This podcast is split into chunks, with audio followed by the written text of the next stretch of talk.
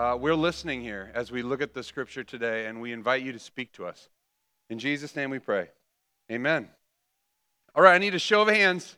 How many runners are, are here today? Runners, get them up high. Okay. Lots of them. Lots of them. How many people wonder how anyone else runs? Okay, the rest of you. I have a lot of respect for runners, in part because I run like three blocks and I feel like my whole body's about to shut down and I have to take a break. Uh, especially those of you who have run 26.2 all at once, not like over a year, all in one race. 26.2. Where are the marathon people? Raise your hands. Look at them. Please give these people a round of applause. Amazing. Today, the title of this sermon is Hitting the Wall. We're going to talk about hitting the wall from a spiritual perspective. So I started with runners because if you know any runners, especially marathoners, every single marathoner will be able to tell you a story. I spoke to some of them this week of hitting the wall. And hitting the wall in running a marathon means that somewhere around mile 17 to 22, 18 to 22, somewhere like that, you feel like you are running a race, and then all of a sudden you feel like you're dying. And they will say that there's this both physical and mental wall that you are guaranteed to hit as your body sort of shuts down from lack of whatever you're not having at the moment lack of water, lack of glucose, all kinds of other things. One of my friends who ran Boston, he told me, when I got to mile 23, I felt like I was running on glass, like I was just running on broken glass. I said, That sounds amazing. Why, why wouldn't anyone want to do that? And some of the marathoners in our own congregation said, That's the conversation that's happening for you, with you, with yourself. When you hit that, you're wondering, Why am I doing this right now? Why am I doing this? I think I paid to do this. I paid someone else to do this um, can I finish this thing? And a lot of the motivation from those who have done this, because I am not one of those people have done this, they say that it's, it's this idea that if you can get to the end of it, you will be changed. Not, you won't just finish, you will be a different person. You will be someone who has survived this challenge and made it through this wall that is trying to shut everyone down. Anyone who's ever tried to do this experiences this. So, today, when we talk about hitting the wall, we're going to talk about it from a spiritual perspective. Keep in mind this metaphor of people who are trying to run a long distance and know that part of running the long distance is making it mentally and physically through a significant barrier that happens to everyone. I want to describe for you what I think a spiritual wall, hitting a spiritual wall is like, because I know some of you are going to be able to relate to what I'm describing. And sometimes the, the thing you need the most is some words to be able to articulate what you're experiencing and figure out how to normalize it and move through it. Some of you who have hit the wall spiritually know that life with God is hard. And you have the same kind of wonderings as a marathoner. Is this worth it? Can I make it? Can I finish it? Where do I find the resources to take the next step, let alone finish the race? If you've ever felt like that from a spiritual perspective, that's what we're going to be talking about today. So, what does it look like to hit the wall spiritually? Uh, another way to describe hitting the wall is uh, The Dark Night of the Soul, which was the title of a book over 500 years ago, uh, to describe this deep, depressed, um, dark space that Christians go through, this lamentation of the loss of a closeness with God that they love, Jesus, whom they're following, that people for hundreds of years, for thousands of years, have gone through this season, call it whatever you want, dark night of the soul, hitting the wall, where you feel things like you're distant from God. Anybody gone through a season where they felt distant from God? They feel separated from the people around them who have been a key support to them. They maybe are unsure of their faith in a way that they've never been unsure of their faith before. They felt like they had a lot of certainty and security in particular aspects of the way they understood God, and now that's not as clear to them anymore. Maybe they have a desire for God or for something bigger in their life, and they're not finding it or it's not being fulfilled, and it's causing them to wonder if pursuing a distinctly Christian life of following Jesus is worth it or if they can finish it. That's what the dark night of the soul is like. That's what hitting the wall spiritually is like. And it's important to recognize that Jesus goes through these, these experiences multiple times in our, in our account of his life in Scripture. The most important one for us in the middle of the Lent season, Lenten season, is when he enters the desert right after being baptized before beginning his public ministry. He spends this time in the desert literally alone, hungry, physically hungry facing temptations, the scripture teaches us that Jesus has felt every, has experienced every temptation that you've ever experienced. So he spends this period of time in the desert that culminates in the significant temptation to, to live against his identity and do something that God does not want him to do. And the Bible teaches us that this loneliness and hunger and pain and searching that Jesus does is a necessary preparation for the next stage. He goes from baptism, where the Father says, This is my Son, whom I love, with whom I am well pleased, to this desert preparation period, and then on to some significant ministry. So many people who write about this hitting the wall or the dark night of the soul say that oftentimes when you're in a place where you are spiritually maturing, for something significant that's going to happen in your life, you have to go through some kind of experience like this in order to mature. And so, maybe the most important thing I want to say to you this morning is that hitting the wall or experiencing the dark night of the soul, it's the ordinary way that people grow in their relationship with Jesus. It's the normal path. If you're experiencing that, it's not because you've done something wrong. It's not because you're weird. It's not because you believed the wrong thing. It might be that God is really inviting you into something more and significant, and this is the way to help you grow. That's really key. Because I've had lots of conversations with people who say, I feel distant from God. I used to not feel distant from God. What's wrong with me? And I want to say, well, maybe something's wrong with you. I mean, we're all have a lot of things wrong with us, but maybe you're in a season where God is really moving you into something new, and you need to accept some of the, some of the experience of this in order to grow. So, this is a normal part. If our series is called Searching for God, this is a normal part of progressing in your relationship and your maturation in following Jesus Christ. Now, let me give one caveat to that. In my notes, it's called the sin caveat, which isn't a real eloquent way to say this. Hitting the wall is not meant to describe what you experience or the distance you might feel from God because of intentional sin. So, for some of us, we've, we've had periods in our life, and maybe we're there now, where we know we're turning away from God intentionally. We're living in ways that we know God doesn't want us to live in, and that's causing distance between us and God. That's not what I'm talking about this morning. When we all have those experiences, the thing that God invites us to do is to turn around, right? To repent and to face God and say, God, I have gone in a direction that I knew was not your direction for me. I need your forgiveness. I know you offer me forgiveness. I need your healing, and I want to change the way I'm living my life. Please help me do that.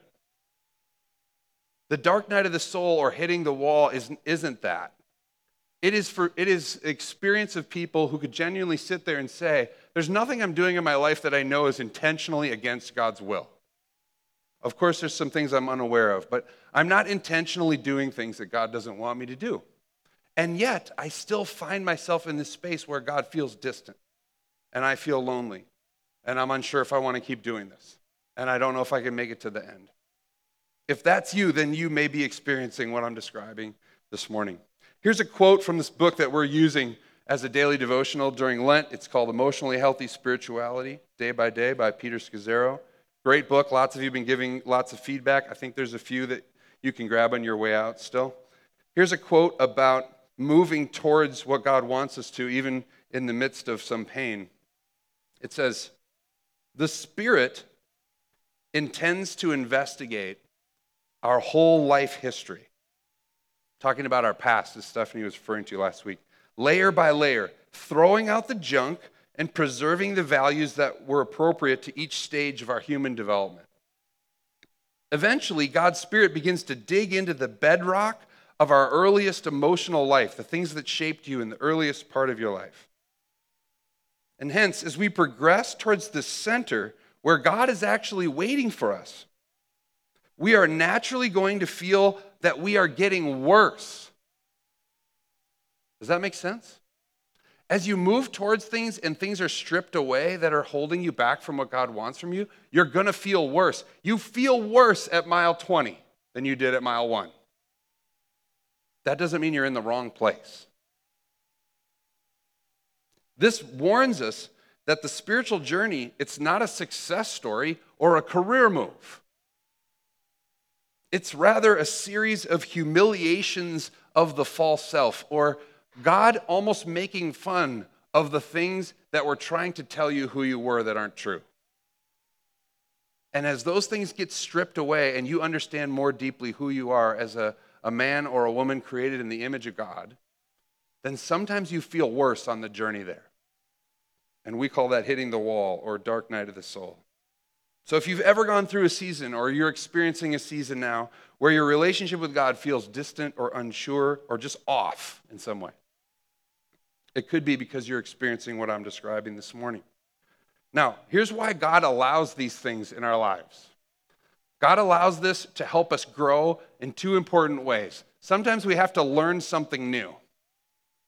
And it could be that we need to learn to trust God more deeply. It could be that we need to learn dependence in, in, in a more deep way. It may, it may be that we need to learn humility. It may be that we need to learn vulnerability. Those are key ones that often God is inviting us to strip away some things and say, trust me, to be dependent on me, have an accurate view of who you are, and be open to share what's really going on in your life. So if you're in this season, it may be because of one of those things that God's trying to teach you. But God is also using these seasons of your life to help you unlearn things that are preventing you from going where God wants you to go. And uh, there was a list in one of the entries. Here's the list that they provided from this book. Some of us, some of the things that are holding us back are experience of being judgmental and impatient with the faults of other people. That's a form of pride. Some of us feel so discontent with our lives that it's shutting down every other part of who we are. Some of us are taking more pleasure in the things that we have or the blessings that we have than in being with God. Some of us are so irritated or easily irritated or impatient that we can't enter into what God is wanting for us. Some of us are, are knowingly uh, resisting some sacrifice that God is calling us to, and, and we can't move forward because of that. Some of us are constantly comparing ourselves to other people as a way to decide whether we're being successful or not. And some of us are actually just running away from the hard thing that you know that God's inviting you to do. And probably we can make a longer list, right? There's something you need to unlearn, and there's something you need to learn. And God, I think, probably in a way where a father suffers when they see their kid suffering, lets us go through these things because He knows it's the only way that we can grow into the next season of responsibility and participation in whatever it is He wants us to enter into. I looked back on my own life timeline, and just briefly, I could see specific seasons where I experienced particular dark nights of the soul in anticipation of something I didn't see coming. There was one where I, I went through a whole season where I just was terribly unsure that God even existed at all. I had grown up in the church, I had grown up in the faith, I entered in my teenage years, and I had a panic attack version of months of wondering maybe, God, maybe God's not there at all, and these people are all making this up. And now I look back on it and realize that was a season I had to go through in order to be ready for the next thing that God had for me in my college years. I've gone through seasons of extreme discouragement about the church. Has anybody else ever been there? Look at you guys all nod. You won't even nod your head. I know you have. I've been through these phases of my life where I wonder is God going to use the church, especially in the U.S., at all? Are we so far off that we're not even paying attention to the thing that God wants us to be? And it, it's hard to want to participate in church at all if you're in that space. I know some of you have been through that. I've gone through seasons where I was wrestling just with my own identity and my own calling. Who am I really, and what is it that God wants me to be? And I'm so unclear about that. It's hard to move forward. In the season I'm in now, God's inviting me to do some deeper reflection about my own emotions, which I don't love to talk about and, and think about how God has made me emotionally, which this, this series has been really good for me personally. But it's really hard, and I don't want to step into it. And I, I know it's probably a preparation for something else. I frankly don't want to do it, I don't want to go there. And so maybe you can relate to one of those about doubt about God, doubt about church, struggling with your identity, struggling with what's going on inside of you. Maybe there's another list that you could make. These are all things that God can use to help us and often is using to help and prepare us for the next thing that God has in mind for you to be part of or for us as a church to be part of. I want to briefly read the scripture from James in chapter 1. James is writing this letter. It just says to the 12 tribes scattered among the nations. So he's writing this letter to a whole mess of people and, and trying to help them as they are a young church in a lot of different contexts figure out what do they do with the struggles in their life? And here's what it says in James chapter 1 verse 2. Consider it pure joy, my brothers and sisters, whenever you face trials of many kinds. Because you know that the testing of your faith produces perseverance. Let perseverance finish its work so that you may be mature and complete, not lacking anything. If any of you lacks wisdom, you should ask God, who gives generously to all without finding fault, and it will be given to you.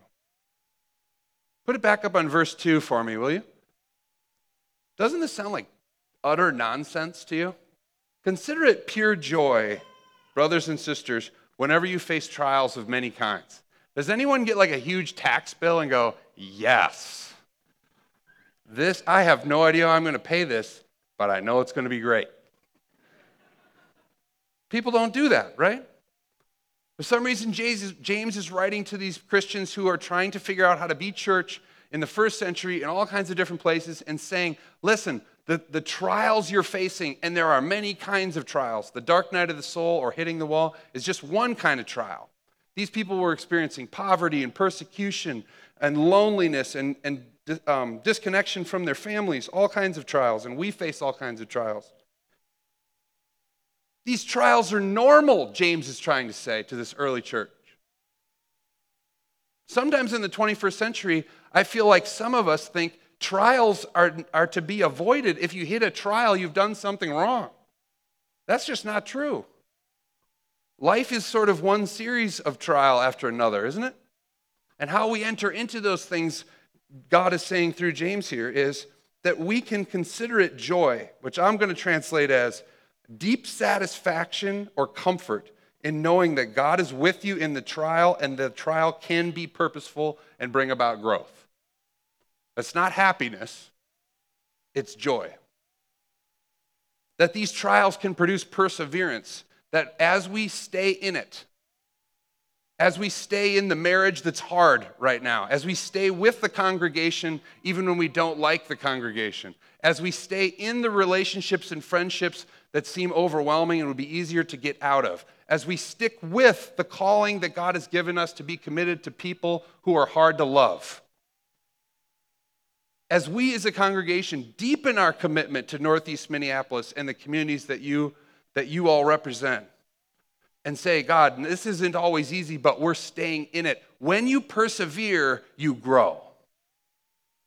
So when you face a trial, what I want you to hear, what me saying today is one, trials are normal and they're going to come into your life. Two, if you persevere, if we persevere, we're going to grow and we're going to be better prepared for the next thing that God has in mind for us. And when we struggle and when we face trial, it causes us in ways that we often don't do any other time to hit our knees and beg God for wisdom. Yes? God, we don't know how we're going to do this. I don't know how this business is going to continue to go. I don't know how to raise this child. I don't know how to pursue the right relationship for me. I have no idea how this work problem is going to be solved. I desperately need your wisdom. And the scripture says here in verse 5 God gives wisdom to all who ask him generously. So, let me invite the band to come back up. When these hard seasons of your life come into your life, think on them as opportunities. Think on them as a chance to turn around and face God and ask for forgiveness. Think about them as an opportunity to invite somebody else into your journey. Do not be shamed. Do not feel guilt about struggling. Struggling is normal. Trials are used by God to help us become different people. The good news, the gospel of Jesus Christ, represented by the symbol over here, right? Does this symbol represent a trial? Did Jesus go through a dark, a literal dark night in order to get to the place that the Father needed him to go in order to offer the rest of us salvation, Jesus is literally sweating blood, saying, I can't do it. I can't make it. I don't want to go through this. And the Father says, No, no, no. You are going to be purified through this, and so is the rest of the world. And you got to keep going. I don't know anybody that can do that without a community of people. This is not an individualistic thing.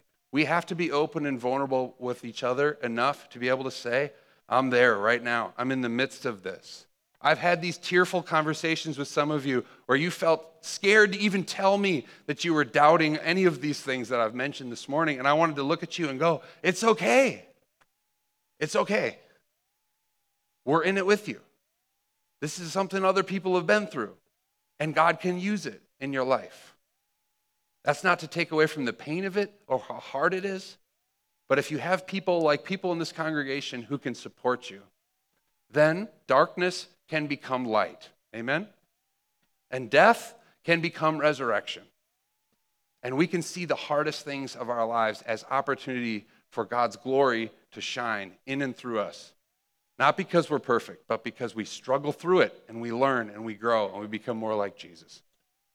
Let me pray for you. Father, Son, and Holy Spirit, we offer you our praise as the God who brings light to darkness. You are the God who brings life to death. And there is victory in our faith because we know you control the end of the story. So we offer to you right now our groanings, our need for you, our desperation our feeling of being stuck or distant or lonely, we offer that to you honestly and ask you to help us to break through the wall that we're facing. Help us to trust you more, to depend upon you more, not to turn away from you, God, but to search for you more intently. Give us eyes and ears to see the people around us in this church who need to be encouraged because they're going through this right now.